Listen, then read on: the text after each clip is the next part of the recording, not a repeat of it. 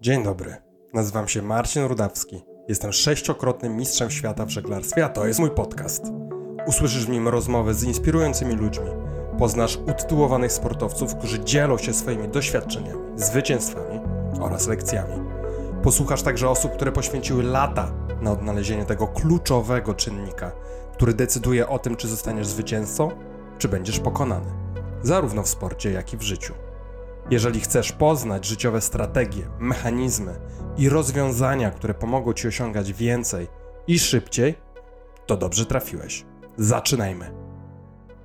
Cześć Piotrek, Cześć, dziękuję Ci za przyjęcie e, zaproszenia. Piotr jest dwukrotnym mistrzem świata, dwukrotnym mistrzem Europy. Dwa razy brał udział w Igrzyskach Olimpijskich w klasie R S X. Na jego koncie są też liczne inne medale imprez mistrzowskich. Cześć Marcin, witam Cię serdecznie, witam wszystkich, którzy nas teraz oglądają i słuchają. No mam nadzieję, że to będzie naprawdę przyjemna i fajna rozmowa. Piotrek, to dla mnie prawdziwa przyjemna, przyjemność gościć Cię dzisiaj. Nie ukrywam, że długo czekałem na szansę porozmawiania z Tobą, bo coś czuję, że sam wyciągnę z tej, z tej rozmowy kilka rozwiązań, które Ty stosujesz i być może zaimplementuję je u siebie. Zatem do dzieła. Chciałbym zacząć od imprezy sportowej, którą żył cały świat jeszcze kilka miesięcy temu, czyli Igrzysk Olimpijskich w Tokio i Twojego tam występu. Zacznijmy od tego, co wydarzyło się w wyścigu medalowym na tych Igrzyskach, od euforii, kiedy za falstart z trasy wyścigu zostaje zdjęty Włoch, a Ty i Twoi trenerzy już wiecie, że medal jest no niemal na wyciągnięcie ręki, po Twój dramat, kiedy sędziowie podpływają do Ciebie i też nakazują Ci opuszczenie trasy regat. Powiedz, co działo się w Twojej głowie w trakcie tego wyścigu? Jak to, jak to wyglądało z perspektywy zawodnika?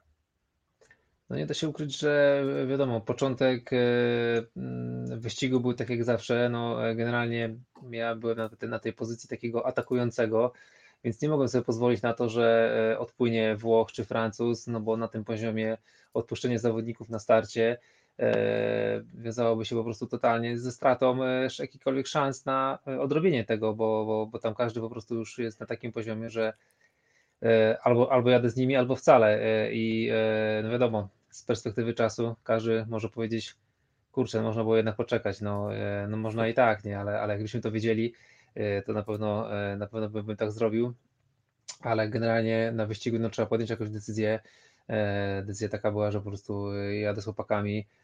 Oczywiście nie chodziło absolutnie o to, żeby robić jakieś falstarty, czy po prostu powodować jakieś takie niepotrzebne ryzyko.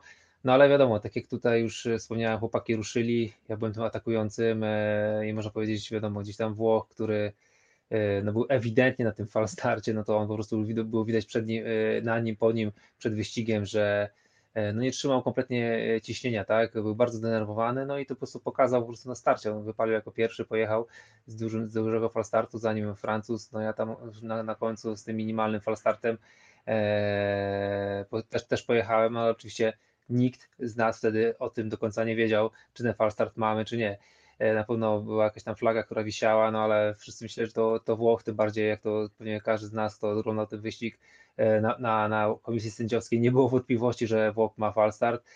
Po dwóch minutach okazało się właśnie, że zdjęli Włocha, więc no słuchajcie, no emocje po prostu, że jak powiem, zrobiły się mega, mega pozytywne, no bo wiedziałem, że teraz tylko wystarczy przypilnować, gdzieś tam być blisko Chińczyka no i mam pewną blachę, co oczywiście wiadomo całkowicie zmieniło strategię moją żeglugi. No i przez chwilę się fajnie cieszyłem z tego, że jestem już tak blisko tego medalu. No ale w, w drugiej części tej pierwszej halsówki po kolejnych dwóch minutach podpłynęli do mnie, zdejmując mnie z wyścigu. No i wiadomo, no, wielka szkoda, bo, bo tak naprawdę człowiek pracował na to, wiadomo, pięć ostatnich lat, w sumie dwadzieścia jeden lat takim, można powiedzieć, ściganiu się w seniorach w sporcie olimpijskim, więc no kurczę, no naprawdę no, była wielka szkoda. No i tyle, no to były takie uczucia raczej, raczej mało, mało, mało przyjemne na samej wodzie, no ale skoro była taka decyzja, jaka była, no to wiadomo, no trzeba było z tego wyścigu spłynąć, nie? Na końcu potem jak się okazało, że jeszcze zdjęli Francuza, no to troszeczkę zacząłem mieć mieszane uczucia, bo bo w tym momencie ten wyścig falstart to nie był falstart indywidualny, tylko falstart generalny, no ale no, moim zdaniem to akurat była, było gdzieś tam nie, zła decyzja sędziów, bo ten tak naprawdę start powinien być, być powtórzony, no i ale niestety nie da się tego zrobić, ten wyścig po prostu tak jak idzie, tak idzie do samego końca i, i, i tyle, no wyścigi są obserwowane przez sędziów, decydowane wszystko jest na wodzie w danym momencie i decyzja była ostateczna i no wielka szkoda, no nie da się ukryć, że no to był, był, był to na pewno dla mnie cios, nie, nie, nie da się ukryć, że porównywalne z Rio. A powiedz, powiedz Piotrek, czy jakby w twoim doświadczeniu zdarzało się faktycznie, że w Medal Race'ach był falstart generalny i takie wyścigi bywały powtórzone? No powiem tak, rzadko się zdarza taka sytuacja, ale z mojego doświadczenia już raz, raz był falstart generalny w Medal Race'ie w dwa tysiące piętnastym roku. To było chyba w Santander podczas World Sailing, w, gdzie właśnie w windsurfingu. Wyobraźcie sobie, że pięć osób było na falstarcie, nie? I tego wyścigu okay. też nie przerwali. E, mimo tego, że po prostu no to, to już totalny absurd, nie? Bo połowa stawki, e, która wjeżdżała na metę za każdą, to, to, to wjeżdżał się cieszy, bo miał medal. Tak? Cieszy, bo miał, miał medal, za chwilę potowała komisja, nie, nie, ty nie masz medalu, następny. Więc wyobraźcie sobie, co myśleli ludzie, którzy na to patrzyli z zewnątrz, mówili, ale o co tu chodzi, nie? Wyścig okay. po prostu miał być najbardziej czytelny, taki e, obrazowy i tak dalej. Medialny. E, medialny, nagle stał się totalną karykaturą. No i można powiedzieć, że e, podobna sytuacja miała miejsce moim zdaniem na, na Igrzyskach, bo to tak naprawdę tylko strzał w kolano dla żeglarstwa, e, kiedy dzieją się takie rzeczy i, e, i ludzie po prostu kompletnie nie wiedzą, o co chodzi, nie? E, gdzieś, gdzie to powinno być w miarę czytelne, no jeżeli jest indywidualne, to jest indywidualne, nie? Widzimy gościa na falstarcie, okej, okay, odstrzeliwujemy go i tyle, nie? A potem jest, a tutaj niestety była taka już po prostu procedura, jest indywidualny, no dobra, przejrzyjmy taśmę, nie? No dobra, no to na taśmie mhm. widać, że ktoś jednak był na tym falstarcie jeszcze, no to, no to wywalamy, nie? No i zaczyna się taka trochę wiadomo, nie? Eee, no dubanina, nie? Moim zdaniem to nie, niepotrzebna sytuacja, no ale już wiadomo, tak wyścig był, eee, decyzje były, eee, no i niestety trzeba z tym żyć dalej. Tak, a powiedz, no to nawet jak, jak o tym opowiadasz, minęło już bądź co bądź trochę czasu, ale dalej słychać w tobie jakby no, że to pobudza mnóstwo emocji, tak? A, a, a jak, jak sobie poradziłeś z tymi emocjami tak naprawdę po, po fakcie, bo to było pewnie najtrudniejsze, tak? No bo już wtedy wiedziałeś, że byłeś bardzo blisko medalu, e, wracasz do domu z niczym, tak? Nawet z gorszym wynikiem niż pięć lat wcześniej. No dokładnie, bo powiem tak, no generalnie to już tak naprawdę czy to jest miejsce czwarte, czy szóste, dziesiąte, to kompletnie nie ma znaczenia w tym wypadku, bo, bo tutaj chodziło tylko i wyłącznie o to, żeby właśnie powalczyć o ten medal i było naprawdę, myślę, że w Tokio było jeszcze bliżej niż, niż w Rio, bo tutaj miałem ogromne szanse nawet na ten srebrny, więc szansa była bardzo, bardzo duża. No, no nie da się ukryć, nie będę ukrywał, no, że to na pewno było dla mnie me- mega ciężkie i jedyne, co tak naprawdę mi pocieszało w tym wszystkim to, że mm, mimo wszystko poje- cieszyłem się z tego, że pojechałem na te igrzyska e, po pięciu latach, naprawdę zwariowanych latach, e, e, podczas których przeszedłem dwie kontuzje, COVID, e, lockdown i tak dalej, e, z trójką dzieci na, na plecach w wieku czterdziestu lat. Ale byłem w stanie doprowadzić do takiej sytuacji jak w Rio, że walczyłem o medal, jak równy równy z tymi, z tymi najlepszymi zawodnikami, często młodszymi ode mnie prawie o dwadzieścia lat, więc no to było dla mnie coś, co dawało mi taką otuchę i wiarę w to, że kurczę, no udało się, nie pojechałem tak na, na wakacje, nie, nie zmarnowałem tego miejsca, walczyłem o, o ten medal do samego końca i to było coś, co tak naprawdę dodawało mi takiego no, do powera do tego i do, do, tak naprawdę do patrzenia dalej w przyszłość, bo, bo tak naprawdę wiadomo, medal to jest taka wisienka na torcie, tak jak tak. każdy z nas szuka jakiegoś swojego celu w biznesie, w pracy, w życiu zawodowym, osobistym, no wiadomo, to są taki, można powiedzieć, już ukoronowanie całej tej pracy, ale, ale ja jestem raczej takim człowiekiem, który też docenia to, co mam tu i teraz, to, co wypracowałem, to w jaki sposób, można powiedzieć, upiekłem ten tort swojego życia, tak, na którym oczywiście chciałem położyć ten medal, ale, ale go po prostu nie położyłem, ale ciągle mam ten, mam, mam ten tort i myślę, że co jest też ważne, mam z kim ten tort sieść, nie? Okay, bo super. Mam wokół siebie mnóstwo wspaniałych ludzi, oczywiście mam wspaniałą rodzinę, moją żona Zuzanna, która jest matką moich trójki dzieci, naprawdę też wielki wkład w to wszystko włożyła, zaangażowania i tak dalej, więc z tego też się bardzo cieszę i to też tak jakby doceniam to, co mam i tak jak powiedziałem, mówię, fajnie mieć ten nawet tort i mieć go z kimś zjeść, mm-hmm. bo w takim życiu, czy nawet dochodzeniu do celów, tych takich już takich topowych celów, no bardzo łatwo się gdzieś pogubić, nie? I potracić takie ważne, ważne te gdzieś tam cegiełki życiowe, które, które myślę, że w każdym życiu każdego człowieka są bardzo ważne i cenne i, i doceniam to, gdzie jestem, co zrobiłem. No nie udało się zdobyć tego medalu, ale świat, świat Trudno. się nie zawalił. Tak. Idziemy dalej. Czyli, czyli Piotrek, czyli jakby tak spróbując podsumować, jak radzić sobie z takimi emocjami. Trzeba mieć jasne cele, tak? I, i po prostu mieć tych celi być może więcej, albo przynajmniej e, dalsze, kolejne jakieś cele odsunięte w czasie, tak żeby taka, no nie wiem, no nazwijmy to trochę porażką, tak? No myślę, że nawet jak o tym mówisz, to, to gdzieś tam jest, to e, można to tak nazwać, czyli tak, tak. trzeba mieć inne cele po to, żeby właśnie radzić sobie z takimi porażkami i mieć wsparcie innych, tak? To są takie, nie wiem, dwie najważniejsze rzeczy, które, które wychwyciłem z tego, e, o czym mówisz. Jeszcze jedno takie szybkie, ciekawe pytanie, czy sędziowie jakoś odpowiadają za swoje błędy? Akurat ja rozumiem, że w tej konkretnej sytuacji wbrew pozorom błędu nie było e, sędziowskiego, bo na wideo później widać, że te trzy deski faktycznie były na fast starcie.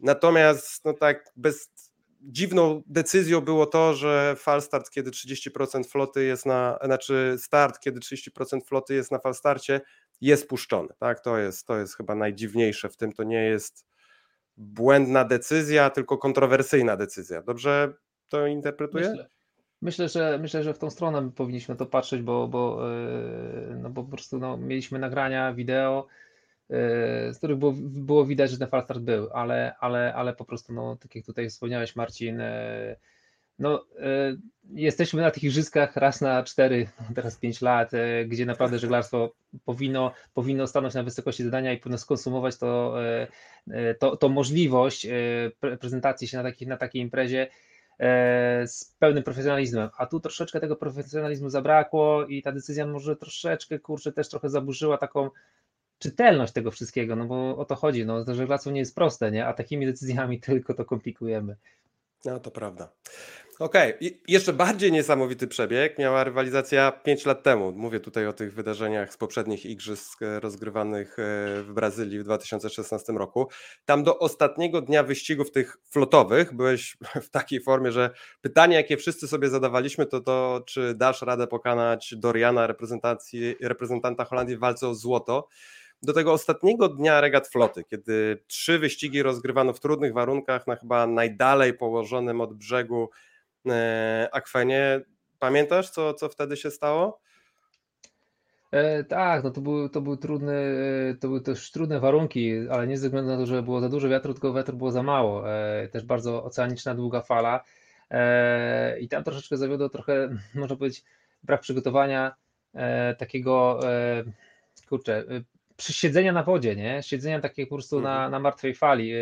Nie wiem, czy, czy większość z nas, którzy to słuchałem, ale niestety większość z nas, z nas ma chorobę morską i się dowiaduje o tym czasami w naprawdę bardzo dziwnych, różnych momentach. Ja tego doświadczyłem niestety właśnie na igrzyskach, gdzie po prostu po trzech godzinach siedzenia, bujania na tej fali, gdzie już byłem totalnie, można powiedzieć, wymęczony, tak można powiedzieć, fizjologicznie, puszczono trzy wyścigi w też bardzo ciężkich warunkach jak na R S X, bo to był bardzo słaby wiatr na, na, ten, na tej dużej fali, gdzie naprawdę naprawdę już miałem dość samego siedzenia tam, a jeszcze miałem, jeszcze miałem walczyć w trzech wyścigach na Igrzyskach Olimpijskich, więc no to był gdzieś tam coś, czego nieco nie przewidzieli, czyli ta, ta choroba morska, która mnie tam zaatakowała, pierwsza coś takiego miałem w życiu i to się właśnie wtedy zdarzyło. Nie miałem kompletnie szans tego dnia walki z Dorianem, chociaż, chociaż czułem, że, że ta walka może być właśnie między nami do samego końca. tam po prostu no, straciłem już tyle punktów, że nie byłem w stanie tego odrobić i, i, i ten ostatni wyścig, można powiedzieć medalowy, to tak naprawdę no, to był zwykły wyścig, gdzie wiadomo decydują też takie niuanse, ale gdzie przewaga moja punktowa też nie była zbyt wielka i rywalizacja na, na takim poziomie, gdzie wpływasz na metę przed, przed lub za zawodnikiem, z którym bezpośrednio walczysz, jest czymś normalnym, czymś takim, co się po prostu może wydarzyć żeglarstwo, ale myślę, że cała, cała zabawa walki o medal rozgrała się dzień wcześniej właśnie na tym oceanie. Tak, tak, tak. Podobnie, podobnie o tym myślę i tak się zastanawiam, czy, czy poza tymi kwestiami punktowymi, kiedy to nagle w wyścigu medalowym, no to ty musiałeś atakować, żeby, żeby mieć szansę na medal. Czy ten ostatni dzień tego flotowego ścigania, cała ta historia, o której teraz opowiadałeś, miała wpływ na twoje samopoczucie w takim sensie jak na twoją pewność siebie, wiarę w to, w jakiej jesteś dyspozycji, czy, czy nie zachwiało to twoim, twoją pewnością siebie? A tu mówimy o Rio teraz. Tak, mówimy o Rio. O Rio, o Rio. Wiesz co, kurczę, raczej nie. Tam, tam bardziej, bardziej chodziło o to, żeby, żeby zrobić dobrą robotę i ja nie, nie ukrywam, że ta robota szła całkiem nieźle od samego początku, bo, bo wtedy byłem z dużą przewagą na, na pierwszym znaku i nad Francuzem, i nad Grekiem, którzy bezpośrednio mi zagrażali w walce o medal. No ale wydarzyła się tam sytuacja dość taka, która akurat tego dnia też widzieliśmy w Metal Race kobiet, po prostu no, taka typowo żeglarska, to było pod tą głową cukru na Guanabarze, gdzie ten wiatr po prostu schodził czasami falami, a czasami go przez chwilę nie było, nie? Ja po prostu wchodząc na górny znak akurat załapałem się, można powiedzieć, na tą ostatnie takie podmuchy tego, tego, tego ostatniego wiatru, ale niestety w, w, w idealnie wycelowałem w ten, w taki można powiedzieć chwilowy, chwilowe bezwietrze i, i przez to się po prostu totalnie zatrzymałem i jedyne co mogłem robić to tylko patrzeć tylko do tyłu i szukać tego wiatru, który schodził za mną od tyłu, no ale niestety on schodził po prostu z zawodnikami, którzy później dopłynęli na, na ten górny znak i to są takie sytuacje, że no nic nie zrobisz, po prostu czekasz na, można powiedzieć, na wyrok, nie? W pewnym sensie, bo oni po prostu jadą na pełnej prędkości z tym wiatrem, ten wiatr w końcu do ciebie dochodzi, no ale to już, że tak powiem, wtedy zaczyna się no, kolejny wyścig, można powiedzieć, walki o to, żeby to obronić, no ale niestety, wiadomo, jak ktoś do ciebie najeżdża z, z silnym wiatrem, z dużą prędkością, a ja stoję w miejscu, no to e, zanim ja się rozpędzę i tak dalej, no to też trochę zajmuje czasu, e, no nie, nie, uda się, nie udało się tak naprawdę obronić tej pozycji, no ale to mówię, to wyścig taki, można powiedzieć, taki się mógł zdarzyć, nie? Ale to tak jakby to nie decyduje wtedy, tak jakby to nie był ten główny powód, dla którego straciłem ten medal, bo tak naprawdę straciłem go dzień wcześniej. Tak, tak, no z tym, że jakby przed tym momentem, kiedy ten wiatr faktycznie z tyłu przyszedł, jechałeś po medal, tak? Znaczy byłeś już na takiej tak, pozycji, tak, tak. Że, że, że ten medal byś by zdobył i ta, ta sytuacja pod koniec wyścigu niestety ci ten medal e, odebrała. Chcę się jeszcze, jeszcze chciałbym się cofnąć trochę w czasie, o kolejne cztery lata, a nawet właściwie sześć, do eliminacji do Igrzysk w Londynie. Wyobraźcie sobie, że dwa lata przed Igrzyskami w dwa tysiące dwunastym roku Piotrek wygrywa Mistrzostwa Świata. Rok później zostaje wicemistrzem świata i mistrzem Europy. Ale to nie wystarcza, aby zakwalifikować się na Igrzyska Olimpijskie. System kwalifikacji był wtedy tak ułożony, że zdecydowały regaty przedolimpijskie, gdzie mógł startować tylko jeden reprezentant kraju. Piotr akurat nie zakwalifikował się na te jedne konkretne regaty, a potem przewaga punktowa Przemka Miarczyńskiego była już tak duża, że, że nie pomogły spektakularne wyniki w innych imprezach. Co najważniejsze, i tutaj Piotrkowi pewnie nie wypadałoby się tym chwalić, ja mogę zrobić to w jego imieniu, co najważniejsze, Piotrek nie próbuje żadnych zakulisowych gierek, aby podpierając się wynikami z Mistrzostw Świata i Mistrzostw Europy zająć miejsce Przemka w Londynie, zrobił coś zupełnie odwrotnego. Udzielił w radio wywiadu, gdzie podkreślił, że to Pont wygrał eliminację i to on powinien pojechać na Igrzyska Olimpijskie. Osobiście powiem, że to wyjątkowy gest fair play. Co więcej, Piotrek nie odwrócił się od kolegów z reprezentacji, yy, tylko dalej utrzymywał się w formie na najwyższym poziomie, żeby pomóc koledze w jak najlepszym przygotowaniu się do Igrzysk. I Piotrek, wielki szacunek yy, za to, jesteś prawdziwym wzorem dla innych. Chciałem cię przy tej okazji spytać, co stało się co stało za stworzeniem, co stało za stworzeniem tak niesamowitego ducha zespołu i, i współpracy w waszej grupie. Jak udało się stworzyć tak, no, bądź co bądź wyjątkową reprezentację? No, myślę, że tutaj chyba takim największym czynnikiem to był oczywiście Paweł Kowalski, który tworzył, można powiedzieć, ten R S X team od podstaw, jeszcze w klasie Imco Mistral, Imco One Design, gdzie też jako młody zawodnik dostałem szansę bycia w takiej kadrze i też dostałem taką szansę rozwoju, można powiedzieć, dalszego swojej kariery i tak dalej. Tam to po prostu rozkwitłem i I raczej bardzo, bardzo partnersko podchodziliśmy od razu od samego początku naszej współpracy i z Pawłem Kowalskim, i z Przemkiem Miarczyńskim, i z innymi zawodnikami, którzy byli w tym czasie w naszym teamie albo się przewijali przez te kilka lat, gdzie wytworzyliśmy takie, można powiedzieć, relacje bardzo takie, można powiedzieć, w sumie czyste i takie, takie przewidujące, tak? Jeżeli coś się działo, bo się nieraz działo, no wiadomo, kilku facetów na zgrupowaniu, hormony buzują, różne rzeczy się działy na wodzie i takie konflikty, które wynikały po prostu z czystej żeglugi, gdzie czasami ktoś miał rację, a ktoś nie miał racji, ale się z tym nie zgadzał i wiadomo, było troszeczkę nerwowo. To było w sumie dość łatwo, szybko tak jakby załatwiane między nami, przy, na początku przy, można powiedzieć, takiej mediacji Pawła Kowalskiego, a później to tak naprawdę już między nami to żeśmy załatwiali. Wracając na wodę, z wody na brzeg, praktycznie mieliśmy temat już załatwiony, nie, nie drążyliśmy tematu, po prostu było, minęło, był trening albo były zawody, coś się zdarzyło, nikt tego nie chciał, to nie było specjalnie, że ktoś w kogoś pływał. I tak samo z tymi kwalifikacjami, no, my siadając do tych kwalifikacji, no, widzieliśmy, jaki był regulamin, wiedzieliśmy, że ten regulamin jest, jest obarczony ryzykiem, że no kurczę, na ten Prolimpik może nie pojechać dwóch zawodników, ale ostatecznie no klepnęliśmy ten, ten regulamin, no bo po prostu wydawało nam się, że to jest po prostu coś, co będzie wyłonić tego najlepszego zawodnika, zawodnika, który będzie w stanie powtórzyć wynik z Weymouth na igrzyskach rok później, właśnie Londyn dwa tysiące dwanaście. No i tak się potoczyły te, te, te kwalifikacje. No można powiedzieć, jedna impreza, z której, której nie wygrałem z Przemkiem, to była właśnie ta kwalifikacja do tego Prolimpiku i, i nie pojechałem na ten Prolimpik. Potem zostając mistrzem Europy i wicemistrzem świata w tym roku dwa tysiące jedenastym.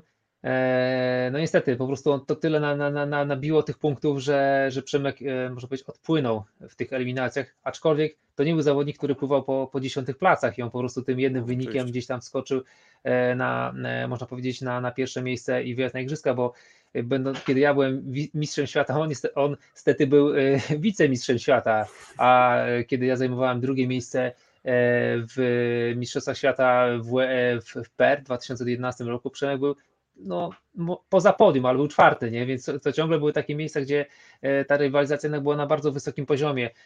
Byliśmy ten, więc można powiedzieć, no było, by, by, by, po prostu było, było szkoda, że po prostu nie wygrałem, nie pojechałem, ale, ale generalnie zdobyliśmy medal i, i w momencie, kiedy, kiedy ogłosili, ogłosili, P Z Z ogłosił decyzję, że Przemek idzie na igrzyska, nie miałem tak naprawdę nawet cienia wątpliwości, że dołożę wszelkich starań, żeby, żeby pomóc ten medal przywieźć, bo wiedziałem, że ten medal to z jednej strony medal dla Przemka, oczywiście dla, dla, do zwieńczenia jego, jego kariery, oczywiście ten, ta, ta wisienka na torcie, ale z drugiej strony tak naprawdę ten medal e, dało tak jakby tą mąkę, żebyśmy mogli upiec kolejne, tak można powiedzieć, e, kolejne przygotowania, e, sezony, kampanie olimpijskie w, w kolejnych latach i I to jest też, myślę, że coś ważnego, coś, co daje też kopa dla całego żeglarstwa, nie tylko windsurfingu, ale też żeglarstwa, bo, bo na tych medalach i Przemka, i Zosi właśnie z Londynu zbudowaliśmy cztery kolej, dwie kolejne kampanie właśnie super, super Rio i rewelacyjne, myślę, że Tokio. Super, czyli znowu tak jakby podsumować to, o czym mówiłeś, czyli rola trenera, tak, czyli Pawła, który potrafił was wszystkich no na początku trochę poustawiać, tak żebyście sobie ufali, żebyście potrafili rozwiązywać jakieś swoje problemy między sobą, żeby to, to nie, nie wychodziło poza, poza team, poza drużynę. No i co? I chyba znowu te cele, tak? Czyli znowu wys- u- u- potrafienie do, do, dostrzeganie tych dalekich celów, patrzenie na to, że to nie jest tylko moja, moja kariera i, i po prostu to ja powinienem jechać na igrzyska, bo nie wiem, bo byłem lepszy na mistrzostwach świata, tylko okej, okay, myślimy o tym, co będzie za cztery lata, co będzie za osiem lat, jak to wpłynie na nas, na naszą grupę i że to przyniesie po prostu więcej korzyści, jeżeli ja się teraz poświęcę i pomogę Przemkowi w przygotowaniu się do igrzysk, tak? To myślę, że takie dwa kluczowe, najważniejsze elementy z tego, co powiedziałeś. Okej, okay, dobra, to jest kolejna rzecz, o którą po prostu muszę, muszę Cię zapytać, to jak udaje Ci się godzić obowiązki męża, ojca z karierą sportową, bo to dla mnie narodziny Kacpra, mojego syna, to był totalny szok. Od ograniczonego, non-stop przerywanego snu, po konieczność poświęcenia mu kilku godzin w ciągu dnia, brak czasu na treningi, notoryczne niedosypianie. Jak pogodzić rodzicielstwo z pracą, ze sportem? Ty masz trójkę dzieci, syna i dwie córki, tak? Skończyłeś czterdzieści lat, wyglądasz jakbyś miał piętnaście mniej. Naprawdę chcę usłyszeć, jak ci się to udaje być w takiej olimpijskiej formie, no, z tyloma bądź co bądź rodzicielskimi obowiązkami. Słuchajcie, no, znaczy Marcin, no powiem Ci tak, mając jedno dziecko, wydaje się nam faktycznie, że skończyło się nam pół życia, nie? Że to po prostu, kurczę, jest niemożliwe, nie? Żeby jeszcze w, tym, w to wcisnąć jakiś sport, jakąś, jak, jakieś takie, taką rywalizację, rywalizację na takim poziomie. U mnie było tak, że można powiedzieć, po narodzinach mojego syna w dwa tysiące dziewiątym roku ja stanąłem w takim, przed taką decyzją, że mówię, kurczę, albo idę, albo startuję w sezonie dwa tysiące dziesiątym z opcją zdobycia medalu na Mistrzostwach Świata i ten medal zdobywam, albo no niestety muszę zacząć robić coś innego, bo wiedziałem, że tylko pozycja medalowa zagwarantuje mi to, że będę miał i tak finansowanie, będę mógł utrzymać rodzinę i tak dalej.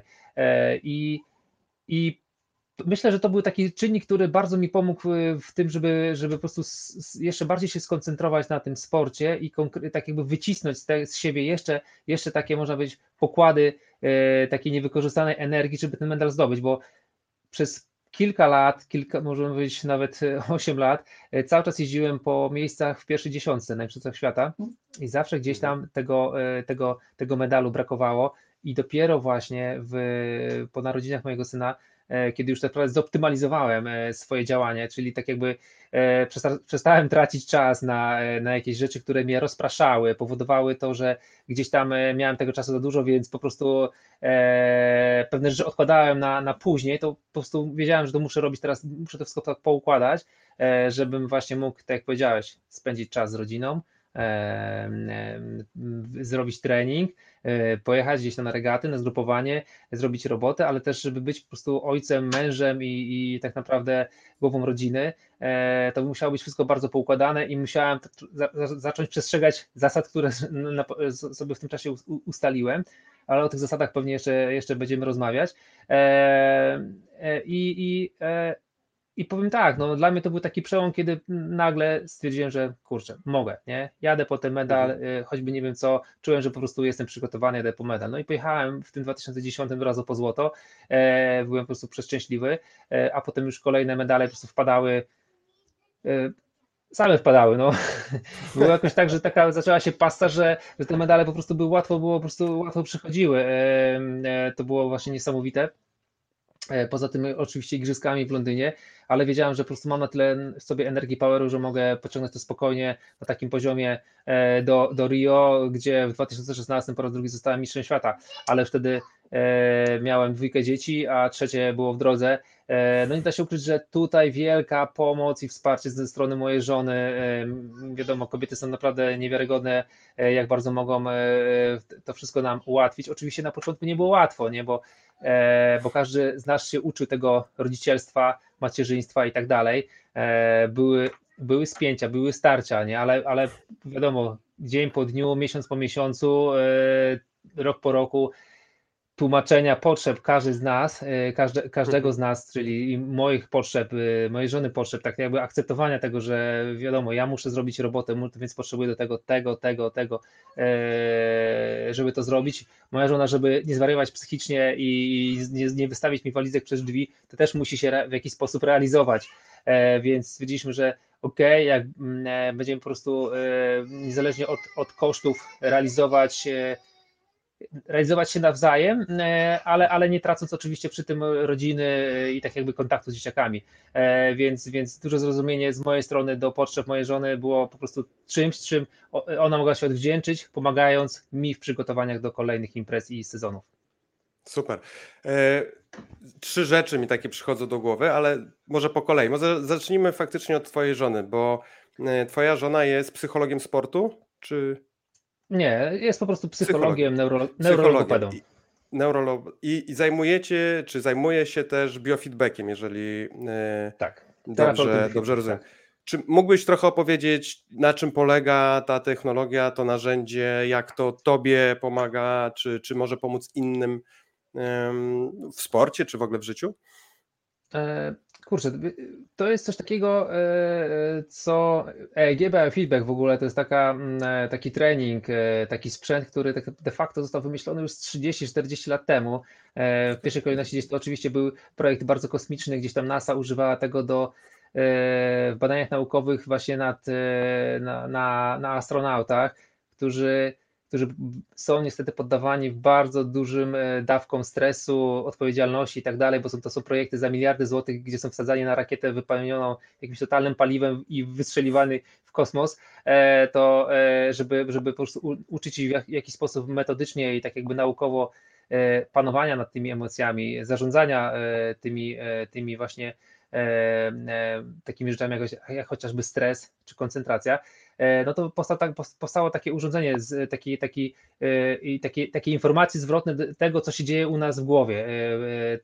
Nasz, w naszym głowie cały czas coś, coś się dzieje, cały czas coś pracuje, cały czas coś, coś fale mózgowe działają, po prostu wysyłają informacje, odbierają.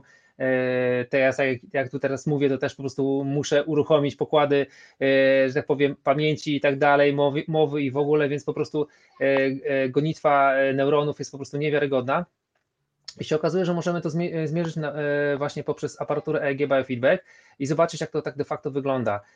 Ja taki trening przeszedłem przed Rio, przed właśnie Igrzyskami i mogłem wtedy tak naprawdę przetestować na, na tej maszynie wszystkie dotychczasowe techniki, takie właśnie panowania nad sobą, psychologiczne, bo spotkałem na swojej drodze mnóstwo psychologów przez te wtedy szesnaście lat. Miałem bardzo dużo narzędzi, zresztą skończyłem A W F w Gdańsku, więc, więc gdzie też mieliśmy zajęcia właśnie z relaksacji i tak dalej, więc, więc po prostu miałem wszystkie narzędzia, ale dopiero wtedy mogłem zobaczyć, czy to de facto na mnie działa, czy to w ogóle ma wpływ na to, czy to coś zmienia. I po kolei sobie testowałem każde narzędzie. Jeżeli miałem się z, odprężyć, no to wykorzystywałem narzędzia do odprężania. Jeżeli miałem się koncentrować, pobudzić, no to wykorzystywałem narzędzia, które, które, które pobudzały i które dawały mi po prostu większą koncentrację.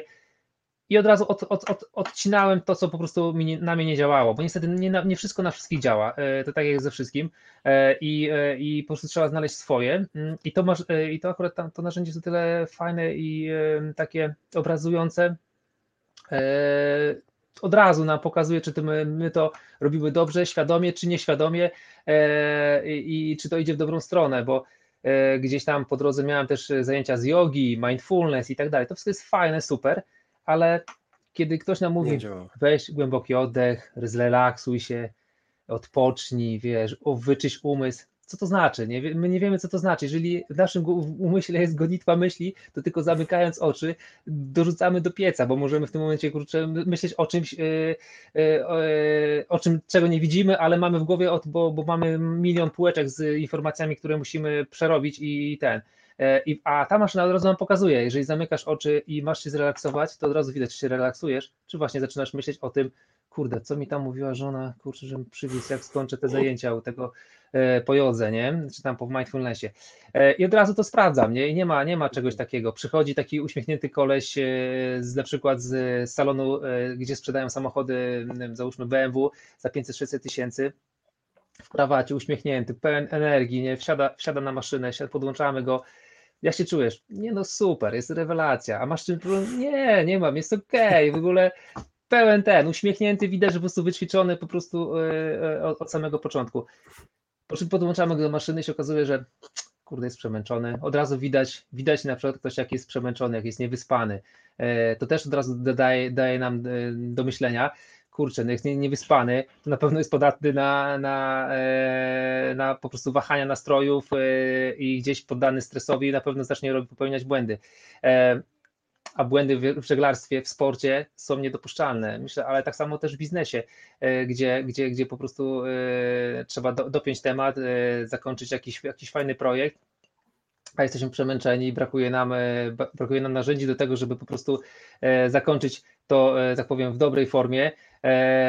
No to wiadomo, jak jesteśmy młodzi, niezniszczalni, no to damy radę, nie? Ale jak się pojawiają dzieci, pojawia, pojawia się mieszkanie, kredyt, trójka dzieci, tak? No to się zaczynają problemy, tak? Zaczyna brakować czasu, więc odcinamy te rzeczy, które nas do tej pory gdzieś tam, e, można powiedzieć, wyspakajały, dawały nam oddech, czyli takie, można powiedzieć, trening, wyjście na spacer i tak dalej. Wiadomo, jak się pojawią dzieci, to zaczynamy odcinać takie rzeczy, które po prostu, można powiedzieć, na, na pierwszy rzut oka wydają zbyteczne, ale one były do tej pory nam ratowały życie i, i samopoczucie. E, no i potem właśnie Eee, zaczynamy, zaczynamy gdzieś podupadać tak psychicznie i fizycznie na, na zdrowiu, no i wiadomo, z czasem, z czasem wypalenie i tak dalej, więc, więc ja myśląc właśnie w Rio o, o, o tym właśnie, o tej maszynie, to sobie wyobraziłem też, że tak właśnie gdzieś, tak wygląda też niestety biznes, tak praca wygląda w życiu codziennym, eee, ale przy wykorzystaniu tej aparatury można dużo łatwiej wytłumaczyć ludziom, e, co jest ważne dla nich i co powinni robić, żeby byli bardziej efektywni. Super.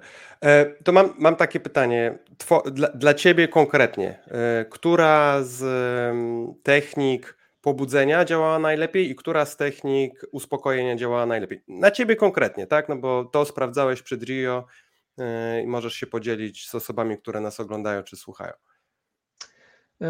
Słuchajcie, to wszystko zależy od, od sytuacji. Trzeba, trzeba tak naprawdę dopasować do, do sytuacji to, co potrzebujemy, nie? Na pewno bardzo yy, wykrywacz tłam, kłamstw, ktoś napisał. Nie, nie, akurat yy, to wariograf jest do wykrywania kłamstw, tutaj, tutaj będzie ciężko, yy, bo nie, nie czytamy tak naprawdę myśli, ale, ale, ale oczywiście gonitwa myśli gdzieś tam ma to na to wpływ, ale tak, wracając do odpowiedzi, yy, na pewno yy, oddechy, to jest, myślę, że, ale to, to jest coś, co akurat rozwinęliśmy w naszej firmie, bo, bo do tej pory nie, mieli, nie mieliśmy oddechów. E, tak naprawdę oddechami zaczęliśmy się bawić w momencie, kiedy wybuchła pandemia. E, e, oddechy wcześniej stosowaliśmy. Stosowałem tak jakby nieświadomie, e, pobudzając tą maszynę, żeby, żeby robiła to, co tak naprawdę chciałem, nie? Żeby pobudzała ten, ten. A później się okazało, że, e, że podłączyliśmy do tego czujniki oddechowe, do E E G Biofeedback. I się okazało, że, no, e, że, że jest w tym mega potencjał kardiologiczny i zaczęliśmy robić te oddechy, które faktycznie pobudzały układ krążenia i, i hormonalny, i oddechy, które e, spowalniały układ krążenia i uspokajały nas. Więc no to, to jest podaj, podaj technika. Proszę taką jedną technikę, jakby wiesz, ktoś chciał spróbować e, techniki, która jest w stanie go uspokoić, nie wiem, przed wystąpieniem publicznym, przed prezentacją w pracy, tak, czy przed startem w zawodach. Bo rozumiem, że jakby tutaj nie ma, nie ma to znaczenia, sam powiedziałeś o tym, że macie klientów i ze sportu, sam tego używałeś, i z biznesu, bo to też biznes tak, już dawno zaczął dostrzegać te kwestie mentalne jako kluczowe do odniesienia sukcesu.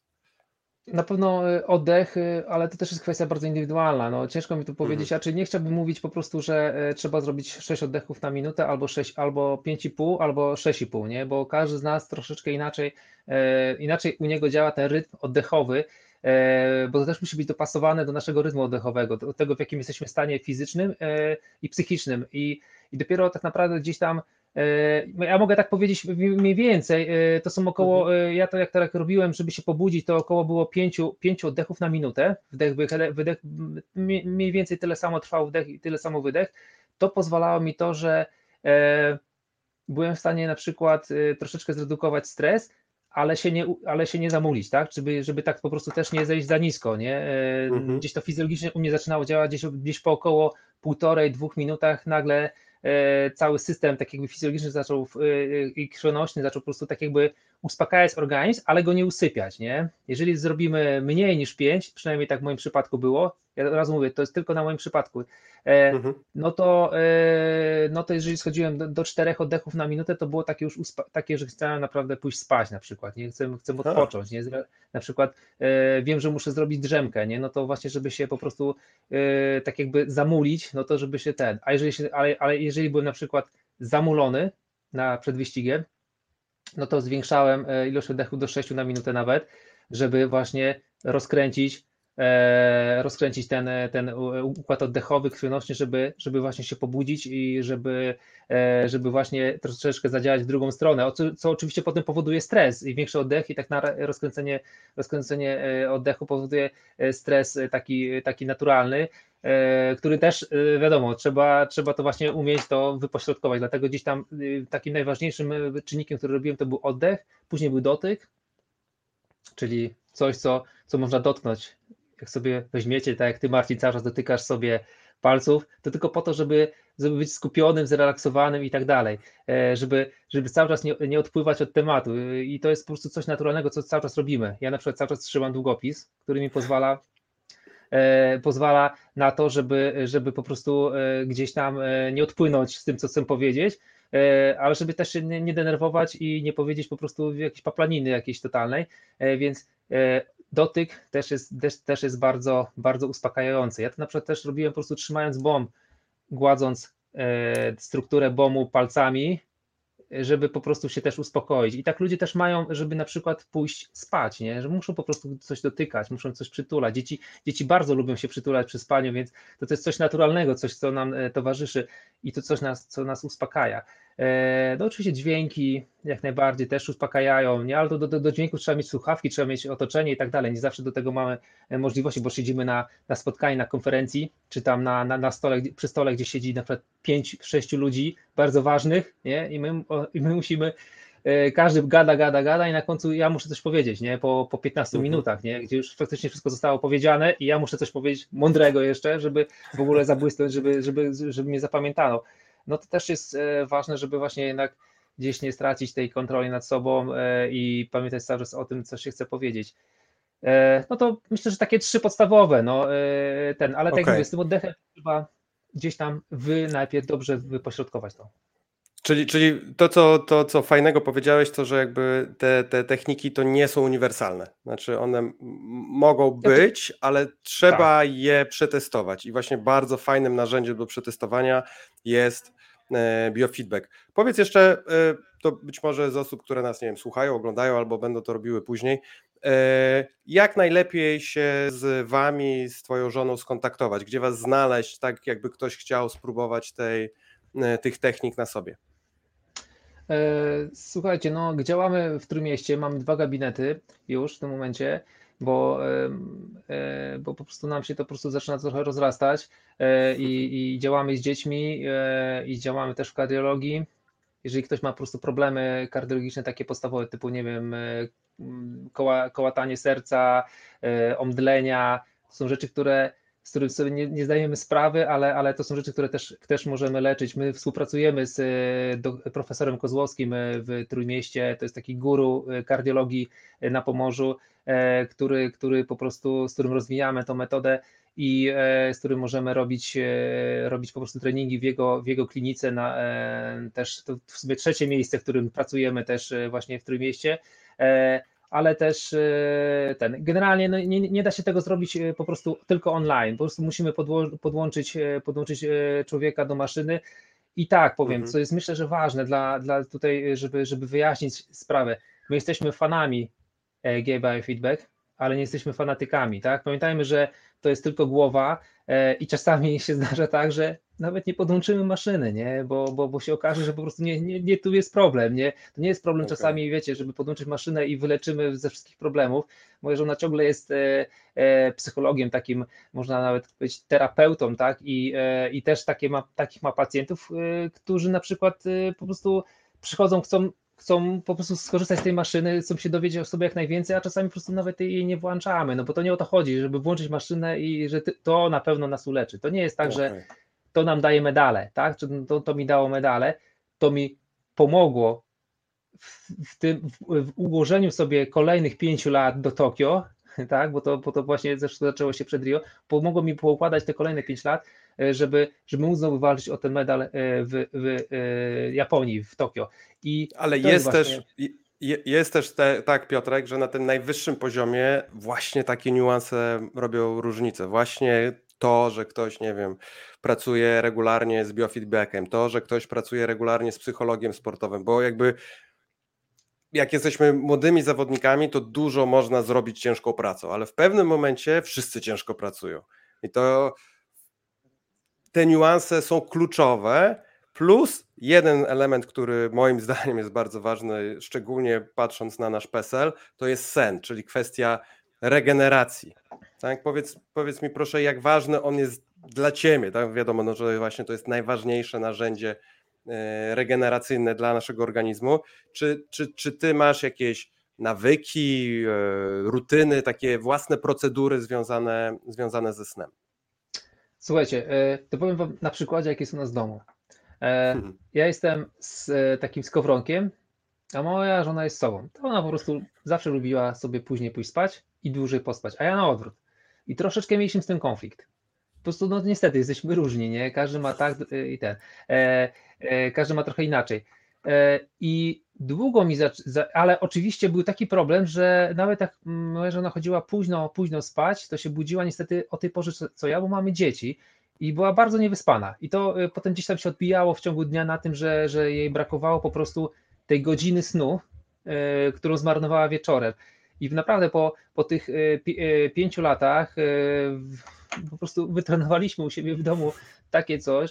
Yy, to, to jest troszeczkę takie, można powiedzieć, yy, taka, taka rutyna, coś, co może jednych powiedzieć, kurczę, ja nie chcę tak żyć, bo to ja chcę żyć, nie? To nie o to chodzi, nie? Tak jakby wytrenowaliśmy coś, coś takiego, że po prostu idziemy koło dziesiątej, po prostu idziemy powoli do łóżek, tak? Nie, nie poruszamy ciężkich tematów po dwudziestej pierwszej, bo to niestety czasami jest jedyna pora, żeby pogadać w małżeństwie o, o ciężkich tematach, ale niestety potem o to powoduje, powoduje to, że nie jesteśmy w stanie potem zasnąć, bo, bo to gonitwa myśli, a może to jeszcze to, a może byśmy tam to zrobili i, i jest godzina dwunasta, my dopiero idziemy spać, a trzeba o szóstej wstać. No to generalnie umówiliśmy się, że kładziemy się raczej koło tej dwudziestej drugiej już spać, nie, nie, nie poruszamy ciężkich tematów i te minimum osiem godzin snu musimy mieć. Ja powiedziałem, że ja muszę mieć osiem godzin snu, to wtedy jestem w stanie po prostu zregenerować się i nabrać energii do, do treningu, do ciężkiej pracy na, na, w kolejny, na kolejny dzień. I na szczęście to moja żona podłapała i ona po prostu jest mi teraz wdzięczna, bo, bo ona widzi w tym ogromny potencjał, że to, to dopiero wtedy mówi, kurczę, jak faktycznie, jak pójdę normalnie spać wieczorem, nawet jak mogę jeszcze, jeszcze, jeszcze coś porobić, to idę spać, śpię te osiem godzin, czasami może sobie przedłużyć dziewięć, bo to zawsze jest zapas wtedy, nie, że może jeszcze coś, coś mhm. pociągnąć, no to nagle się okazuje, że on mówi, no coś rewelacyjnego i, i, i po prostu to jest, myślę, że klucz do wszystkiego, ten, ten sen i nie ma czegoś takiego, jak ktoś mi mówi, a tam śpię tylko cztery pięć godzin. Okej, okay, dzisiaj śpiesz cztery pięć godzin, ale, ale to, jest, to jest na krótką metę. Każdy skończy tam, gdzie ten. Trzeba dług spłacić i fizjologicznie po prostu te siedem osiem godzin snu, po prostu to jest optimum, żeby po prostu w pełni zregenerować się siły. Ale ja, my jeszcze do, dorzuciliśmy do tego coś, czego ja nie robiłem w ogóle przed Rio, czyli drzemki. Mhm. Drzemki w ciągu dnia.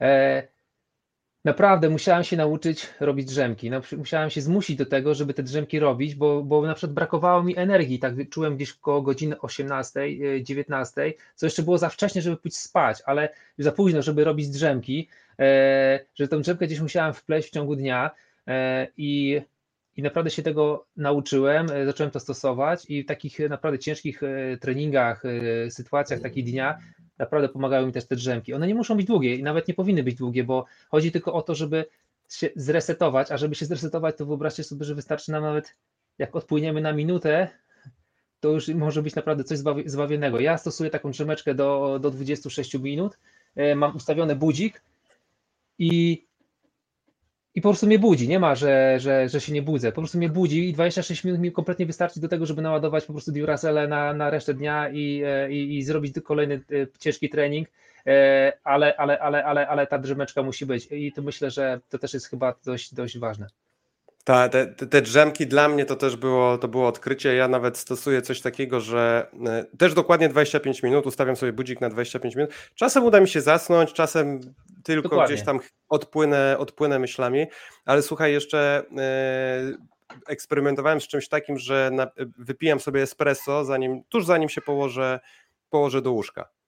I, i wstaję tak zregenerowany, niesam, nie, niesamowite uczucie. Jeżeli ktoś ma taką możliwość, no nie każdy ma, żeby, żeby gdzieś tam koło czternastej, piętnastej położyć się do łóżka na taką dwudziestoparominutową drzemkę, to, to, to ten sposób z małą kawą tuż przed jest absolutnie rewelacyjny. Powiedz jeszcze a propos, a propos snu, bo, bo to, że chodzenie o regularnych porach to, to, to, to chyba kluczowe w tym, co, co, co, o czym mówiłeś. Natomiast czy masz jakieś takie mini triki, a może monitorujesz w jakiś sposób sen? Bo Agnieszka, kiedy z nią rozmawiałam, opowiadała, że na przykład na regaty zabiera swoją poduszkę, bo wielokrotnie w hotelach trafiała na takie poduszki, na których nie była w stanie się wyspać, więc po prostu zaczęła wozić ze sobą poduszkę. Wiem, że kolarze to wożą generalnie ze sobą materace, no, ale to trochę inny, trochę inny już, już poziom. Czy ty masz jakieś takie triki, które pomagają ci się dobrze wysypiać? Kurczę, jedyny trik, jaki mi się pomaga wysypiać, znaczy ja nie mam w ogóle problemu z zasypianiem, nie? Tak jak wieczorem, nie? Ja akurat po prostu mam tak, czy jestem zmęczony, zestresowany, czy coś się wali, pali, ja po prostu od, od dwudziestej drugiej idę spać i jedyny trik, który, e, który stosuję, to jest to, żeby się kłaść o tej, o tej porze. E, jeżeli czuję, że już jestem zmęczony, to po prostu idę, idę w stronę łóżka, nawet po dwudziestej pierwszej, że już się po prostu tam gdzieś w tamtą stronę kieruję, tak, żeby po prostu Żeby, żeby po prostu, jak jestem zmęczony, to po prostu już wiem, że muszę iść spać, bo mam coś takiego, że jak przeciągnę to do, do dwudziestej trzeciej, to potem już mam zły sen, potem już mi się źle śpi i, i, U, i, tak. i, i nie mam tak, że na przykład wstanę godzinę później, nie, po prostu mam tak, że kładę się dwudziesta druga i budzę się szósta i to, że pójdę się później położę spać, to nie znaczy, że później będę, dłużej będę spał, po prostu mam tak ustawiony ten budzik, że po prostu od dwudziestej drugiej do, do szóstej i jeżeli to przestrzegam, to naprawdę nawet na, na ciężkich zawodach, nawet, nawet teraz powiem, że w Tokio, nie, ja, ja, ja do, do, tak to do, do, dopracowałem.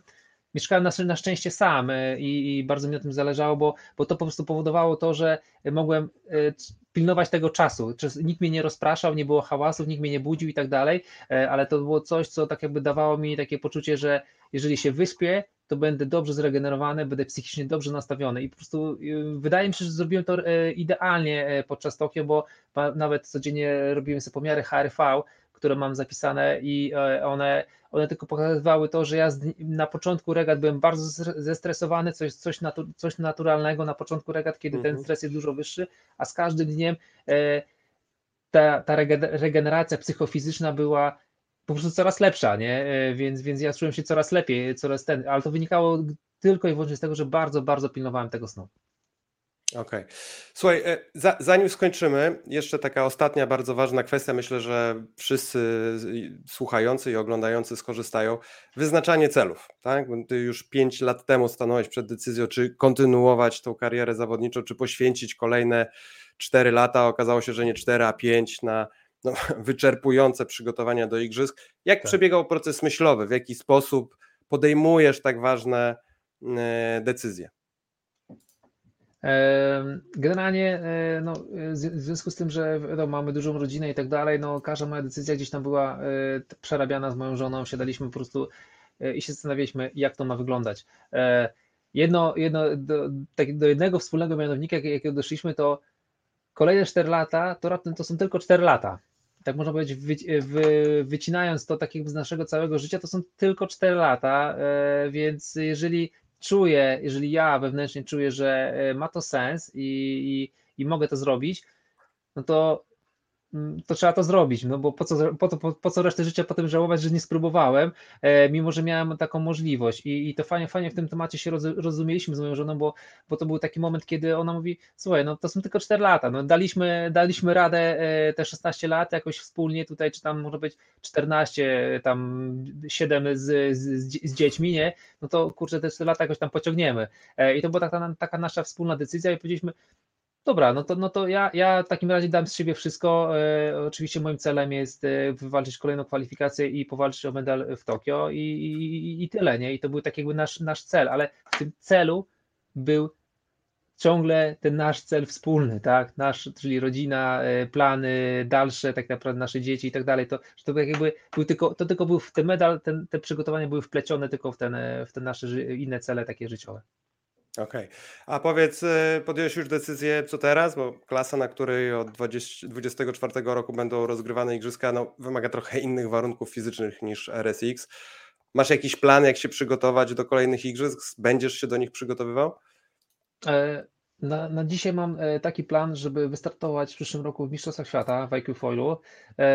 Trochę mi zależy na tym, żeby wejść w tą dyscyplinę, nową odmianę windsurfingu, fo, foiling, ale żeby w to wejść i tak dobrze to zrozumieć, poznać i tak dalej, no to trzeba w tym wystartować i, i, i stwierdziłem, że Że, że, że, że się przygotuję do, do przyszłorocznych mistrzostw świata.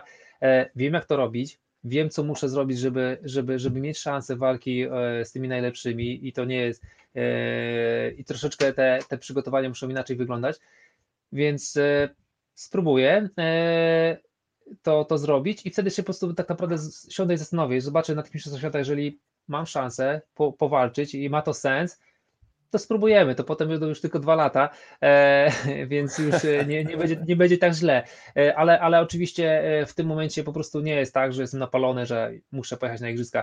Też e, troszeczkę e, chciałbym też zawodowo trochę zacząć, zacząć też, też się rozwijać i, i raz, że ta firma, z którą prowadzimy z żoną, ona się rozwija, dwa, że też jakoś tam rozwijamy współpracę z Polskim Związkiem Żeglarskim w tematach, e, może na razie nie tren, jako trener, bo, bo, bo to całkowicie by mogło spowodować, że, że stracę kontakt taki zawodniczy i w ogóle do ścigania się, ale, ale mamy inne tematy wspólne, niedługo się wszyscy, wszyscy dowiemy, na pewno, na pewno są tematy, które też bardzo będą rozwijać żeglarstwo i to też jest dla mnie bardzo ważne. Ojejku, super. Piotrek, bardzo dziękuję Ci za naszą rozmowę. Długo jeszcze moglibyśmy poruszać tematy związane z tą odpornością psychiczną, podnoszeniem się po porażkach, czy chociażby rutynami wokoło snu. Zwracam się do wszystkich, którzy nas oglądają czy, czy słuchają. Jeżeli jeszcze nie obserwujecie Piotrka w social mediach, to zróbcie to proszę bezwłocznie, bo to jest naprawdę przykład sportowca, człowieka, który inspiruje, a, a, a swoimi działaniami daje przykład innym. Jeszcze raz bardzo, bardzo Ci dziękuję za tą rozmowę, naprawdę przerosła moje oczekiwania, szkoda, że nie, nie, nie zdążyłem zadać Ci, ci wszystkich e, pytań. E, wam wszystkim, którzy oglądali nas e, na żywo i którzy później słuchają nas gdzieś z odtworzenia, też bardzo, bardzo dziękuję. E, no i cóż, no i mam nadzieję, że zobaczymy się w jakiejś e, niedalekiej przyszłości. Jeszcze raz dzięki Piotrek. Dziękuję bardzo, dziękuję wam wszystkim, że byliście i trzymajcie kciuki. Pozdrowienia, cześć. Cześć. Hej. Dziękuję Ci za wysłuchanie tego odcinka podcastu. To wiele dla mnie znaczy. Jeżeli przyniósł Ci on wartość lub zwyczajnie miło spędziłeś czas, prośba o ocenienie i napisanie krótkiej recenzji w aplikacji, której używasz do słuchania podcastów. Z góry bardzo dziękuję i do usłyszenia. Cześć.